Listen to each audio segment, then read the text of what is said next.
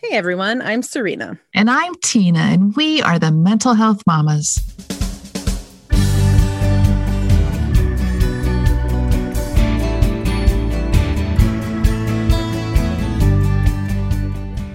Welcome to No Need to Explain. We are so glad you're here. First, as always, a quick disclaimer. We come to you not as mental health professionals or experts in the field, but rather as the parents of kids who struggle with their emotional health. If you or someone you love is experiencing a mental health crisis, please seek professional support. You'll find a variety of resources in our show notes and on our website, no need to explain podcast.com. So, I believe that I've shared on the podcast before that I moved around a lot growing up. And uh, for anybody who's moved, which I think is most people, uh, moving is not easy, even when ultimately it's a positive experience. My family moved from Northern Virginia to Londonderry, New Hampshire, right before I started high school. And Londonderry is a pretty small town, a small New England town, and one in which many of the kids have known each other since kindergarten and even before, um, which makes it extra hard to be the new kid. Mm-hmm. I recently reconnected with a friend from high school and learned for the first time, actually, that she was also the new kid at about the same time. So I'm really excited to introduce our guest to you today as a friend from maybe a few years ago. Um, I will let Tina do the formal introductions, but first, I just want to say, Elisa, welcome to our podcast. Thank you for having me on. It's great to reconnect, Serena. We are so glad you can join us today. Uh, Elisa Batista has worked in a number of different roles in politics as an activist, writer, and a public figure. Currently, she works for the women's rights organization Ultraviolet as a campaign director, where she conceives and implements campaigns to end violence against women, um, among other roles. She's a mom to two teenagers and is especially passionate about elevating the voices of women of color who struggle with mental illness and addiction. So, Elisa, before we really dive in here, I wonder if you might share a little bit about what it was like to be the new kid in Londonderry, New Hampshire. Oh my God, that was an experience that shaped who I am to this day. Mm. Um, so, I largely grew up in a working class Haitian neighborhood in North Miami. Uh, think brightly colored cinder block homes, tropical fruit trees that our fathers planted from the old country, and Creole, or in my case, um, Spanish Catholic Mass. Our mm. pastor was Haitian and is actually back home in Haiti now. My father is Cuban from the East Coast side of the island facing Haiti, and my mother is Puerto Rican. In 1991, when I was 14, my father, who worked in manufacturing, got a job in Lawrence, Massachusetts. Um, he ended up renting a townhouse in Londonderry so that we could attend the public schools there. It was definitely culture shock. Mm. And mm. I do remember feeling like I had to be perfect to fit in. So, tell us a little bit that's a little bit about your personal life. Tell us a little bit of the work that you do in your professional life. I'm a trained journalist, and my first job out of college was at, as a reporter at Wired News in San Francisco. I was there for about three and a half years. Then I had my son, Ari. And based on the price of childcare in the Bay Area and the uncertain and long hours of working in a newsroom, I reinvented myself as a political organizer. I did this by first starting a mommy blog with a few friends called MotherTalkers. Uh, it ended up becoming a wildly popular progressive blog that was voted by Ms. Magazine, a favorite mommy blog. It was recognized with numerous awards, including by Latinos in tech innovation and social media. Uh, what made what set it apart from other blogs was that it had a function called diaries and it allowed anyone to blog on our website. Um, it was through that blog that I got the attention of a startup political organization called MomsRising. I eventually became a full time campaign director for them, where I helped start their immigrant rights campaign and their bilingual community, Mamás con Poder, or it means moms with power in Spanish. Um, I'm passionate about empowering others to live their best lives, and that includes making structural changes in our society, in our country, so that all of us, including mothers, caregivers, immigrants, survivors of sexual abuse and violence, women of color, we can all show up as our full, authentic selves and thrive. That is awesome. I love that. So we're gonna we are gonna shift gears here just a little bit and uh, go back to the personal part of things and talk about your personal connection with mental illness and addiction. And as we've shared on the podcast before, we've shared some statistics in the past about how many of us are affected. And I don't have updated statistics around COVID. I'm guessing those are still in the works. But what we do know is that one in five adults struggles with a diagnosable mental health condition in any given year. And that's the same for youth. It's uh, one in five. And one in four adults has or has had an addiction of some sort. So this means that if it's not us personally, then it's someone close to us that struggles. So as we always say, this is all of us. So, Elisa, mm-hmm. tell us about your experience. Well, I'm 44 now, and I have learned a lot, especially in the last six years. Um, while I and my family of origin suffered from various undiagnosed and diagnosed mental illnesses like mood disorders and alcoholism, I didn't learn about them until I was in couples counseling back in 2015, trying to save a 20 year relationship. Our genius, genius marriage counselor pointed out to me that I exhibited symptoms of an adult child of alcoholic and codependent, parents, uh, such as perfectionism, denial, people pleasing, and shame. I hmm. I didn't believe her because my mm-hmm. parents could hold down jobs and raise a family. For me, an alcoholic was someone who couldn't do those things and lived in the mm-hmm. streets. I didn't realize that there were various degrees of the disease and that you could be affected even if you didn't drink. Anyways, um, this genius uh, counselor had me read a book by Dr. Robert Ackerman that was called Perfect Daughters, the adult daughters of alcoholics. And it was like reading my autobiography. Everything mm-hmm. I had ever felt or done, my behavioral patterns and personality, it was all in this book. Mm. And from then on, I, I went through the stages of grief, coming to terms with the disease, which was a shock to my perfectionist tendencies and the denial that comes with the disease and shame. Um, mm I was a regular wine, red wine drinker. Um, who love to go up to Napa and Sonoma near where I live here in California um, for wine tastings. And I would always bring out the bottles when people would visit me. Um, at the same time, I've had a mood disorder called PMDD or premenstrual dysphoric disorder. Um, which I had refused to do anything about, even though it had impacted my relationships um, PMDD, uh, basically the week before my period, um, I'd get anxious, really depressed and weepy, and very moody.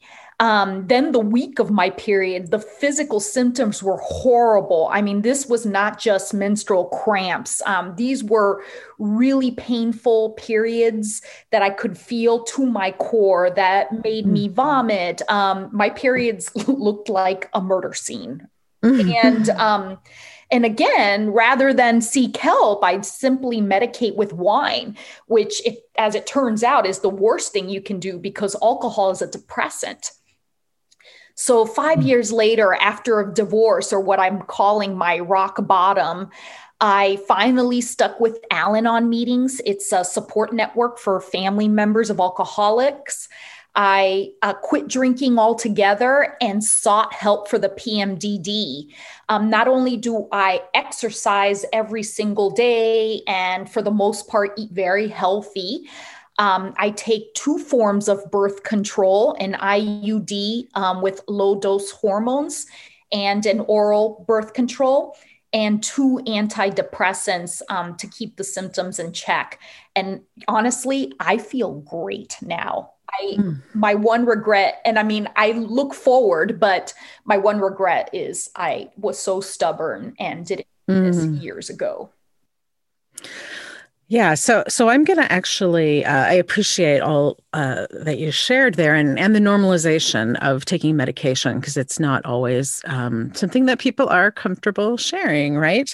Um, but I, I wanted to back up just a moment here and talk for a moment about the the drinking culture, right? The um, and I certainly heard even more of this, um, you know, coming up around COVID with you know parents home all day. And in some ways, there's a, kind of a glorification of, you know, the day drinking, right? And um, so can you tell me uh, you know um, what it was like for you like as a young mom um, and how that you know how you kind of became part of that culture i agree um, i would say that quitting drinking and i wasn't that heavy of a drinker but still a regular mm-hmm. drinker um, was really hard. Um, it not only meant stop buying the alcohol, stop mm-hmm. drinking mm-hmm. it, it also meant changing my environment.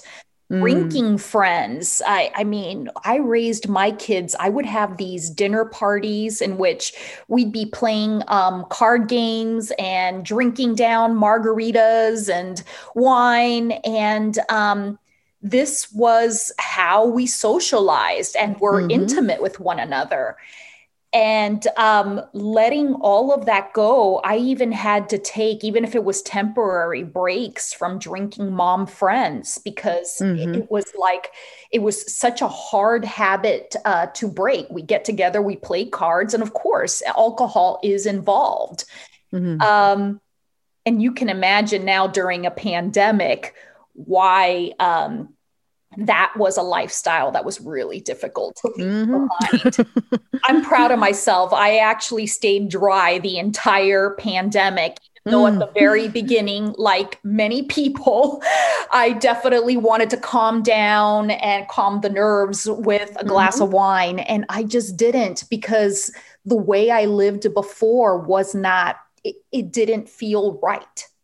Mm. Yeah. So, while we're on the topic of, you know, culture, let's talk a little bit, if you would, about um, you have said you're Latina, and so I'm curious about how mental health is viewed in in that culture. Oh my goodness, with uh, deep shame and denial, mm-hmm. and um, I think it is exacerbated in immigrant um, people of color and other marginalized communities. Mm-hmm. If you think about our la- larger country and society, it is very cutthroat, deeply individualistic. It's like go out, make money, um, however possible.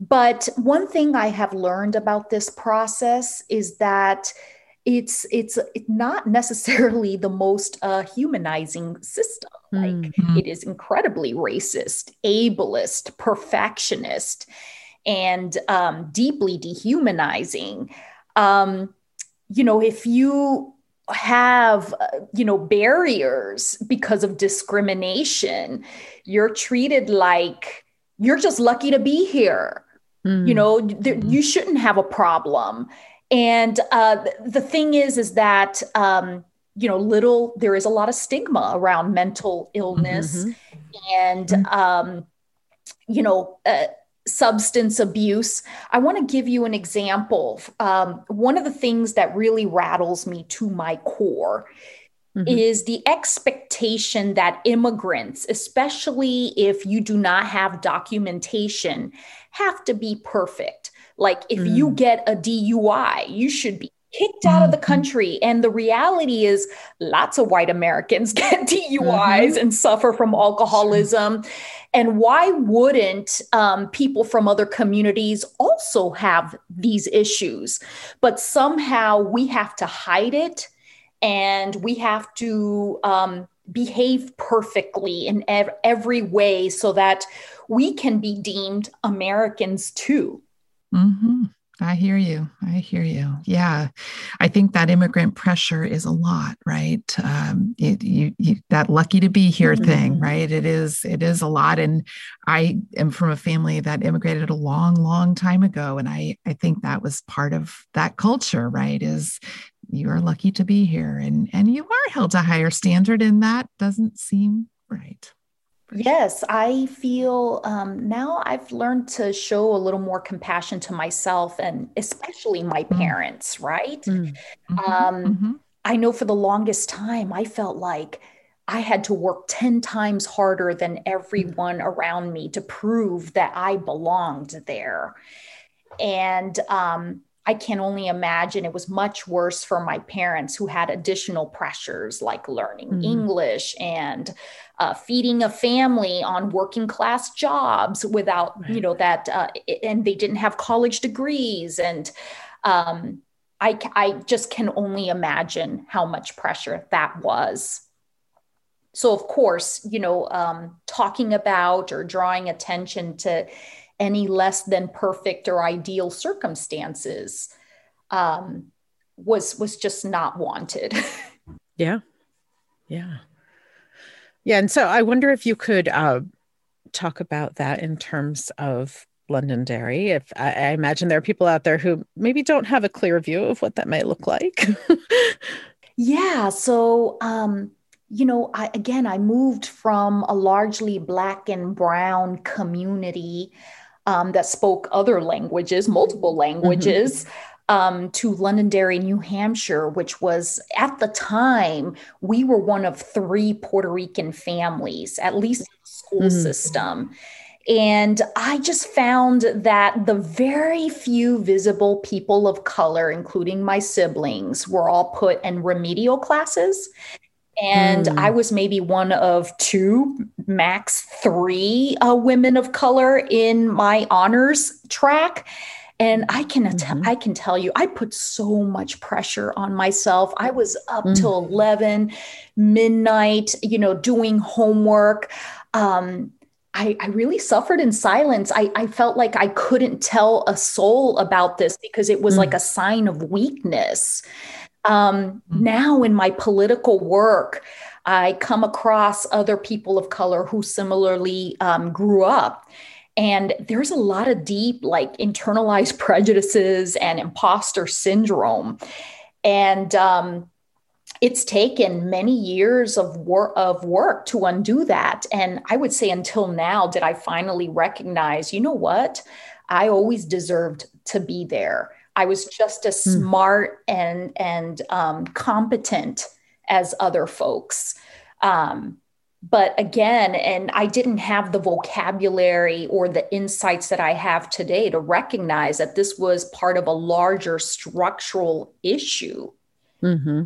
That it was purposely, you know, systems are set up so that people of color know, quote, their place. Yeah. And are meant, you know, are are made to feel this way. Mm-hmm. So, knowing that one of the goals of this podcast is to normalize the conversations around mental health for everyone, um, we're, we're curious what your thoughts might be on how we might move a little closer to that normalization. How do we push back against generations of stigma? Oh boy I, I, would say it starts with awareness is breaking through the denial and the stigma and i would say it took me at least six years of work and this was going to support group meetings uh, therapy. Um, I, I, even have an Al Anon sponsor that I talk to, mm-hmm. reading mm-hmm. so many books like Perfect Daughters um, mm-hmm. to really undo what is in intergenerational, you know, drama, um, trauma. And yeah. and then from then mm-hmm. on, and I'm still working on this, is extending it what I've learned to my kids and the people who live with us, normalizing conversations at the kitchen table. Um, mm-hmm. I regularly regularly broach the topic um, to my kids of being able to make mistakes. Um, like I said, mm. part of this disease was um, feeling like I had to be perfect, and the wall of perfectionism and vulnerability and shame are bad, and and and and don't show any weakness. And mm-hmm. now I tell my kids the opposite that making mistakes is healthy, um, perfectionism is not. And I feel that that is an example of, of a teaching to help disrupt the stigma and trauma that's been passed from one generation to the next. Yeah, I love that. Just regular mm-hmm. conversations. We we we all don't have to be activists, but we all can do what we can do around our kitchen that's table, right? right? Um, yeah, so that's awesome. We always like to ask our guests uh, about their self care or the things that they do for a kind of renewal. You are clearly a super busy person with two teenagers at home and a full time career. So, what does that self care look like for you, Lisa? Well, it is an all day intentional practice every day.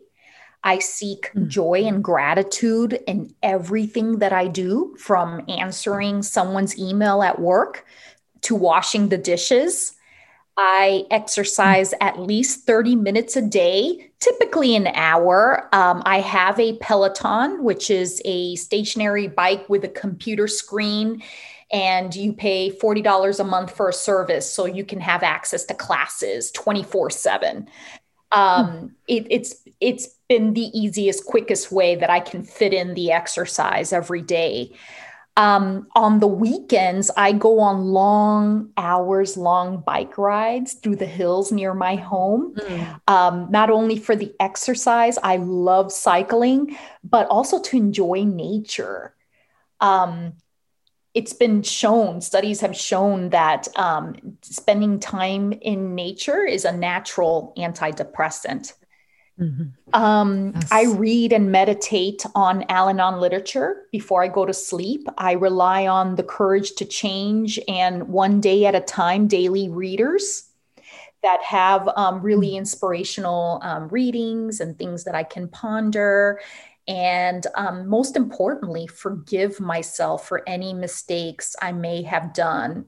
Um, again, mm. undoing that perfectionism um, has it, it, it's daily work. And I'm just the much more joyful and grateful for it. Yeah. Mm-hmm. Yeah, I love the the intentionality of of your self care. I think uh, you know that seems to be the key for so many of us, just to really uh, yeah, make sure that's happening every day. So, we have one more question for you today. And this is a question we like to ask of our guests who are experts by experience, like you. Mm-hmm. So, for anyone listening out there who might have a family member struggling with alcohol abuse, uh, what might you say to them? Is there something that you wish you had known earlier in this journey? Yes, the three C's. I didn't cause it. I can't control it and I can't cure it. Um, mm. Earlier this year, a sister who was a year younger than me and who I was incredibly close to growing up died of liver cirrhosis at the age of 42. Um, she'd been drinking since middle school and um, what this experience has taught me is that one, alcoholism is a disease that you can't control or cure any more than cancer or any other genetic and terminal illness. Mm-hmm. And two, perhaps the most difficult lesson of all is that I didn't cause it a mm-hmm. lot of my own 12 step work has been overcoming the guilt and the shame that I could have done more or what I would have done differently in the past. And none of this is true. Now, when I come across a difficult situation that involves me controlling another person's actions or their disease, I immediately default to the Al Anon slogan let go, let God. Mm. Yeah, Elisa, I really I appreciate um, you sharing all of that. Um, you know, I'm so sorry for the loss of your sister, um, yeah. and you know that that I appreciate that you're able to share that with us and and with the world. Um, I have to say that before the loss of your sister, I I had no idea that liver cirrhosis could affect someone so young. So it's. Mm obviously um, very important information for people to hear. Um, and I wanted to take a moment and repeat the three C's because I think This is mm-hmm. huge um, for anyone who has someone close to them struggling with addiction. I didn't cause it, I can't control it, and I can't cure it. So I'm going to pause, Elisa. I don't know if you want to respond before we close out the um, the episode, or if there's anything we didn't ask that you want to add in here. No, I um, appreciate uh, you all having me on and honoring my sister in this way. I feel that I mm. honor her every time I focus on my own self-care and and share what I've learned with her her niece and her nephew. And um, in my work moving forward, I just have so much more compassion for mm. For others, mm-hmm. and most importantly, for myself. Yeah, yeah.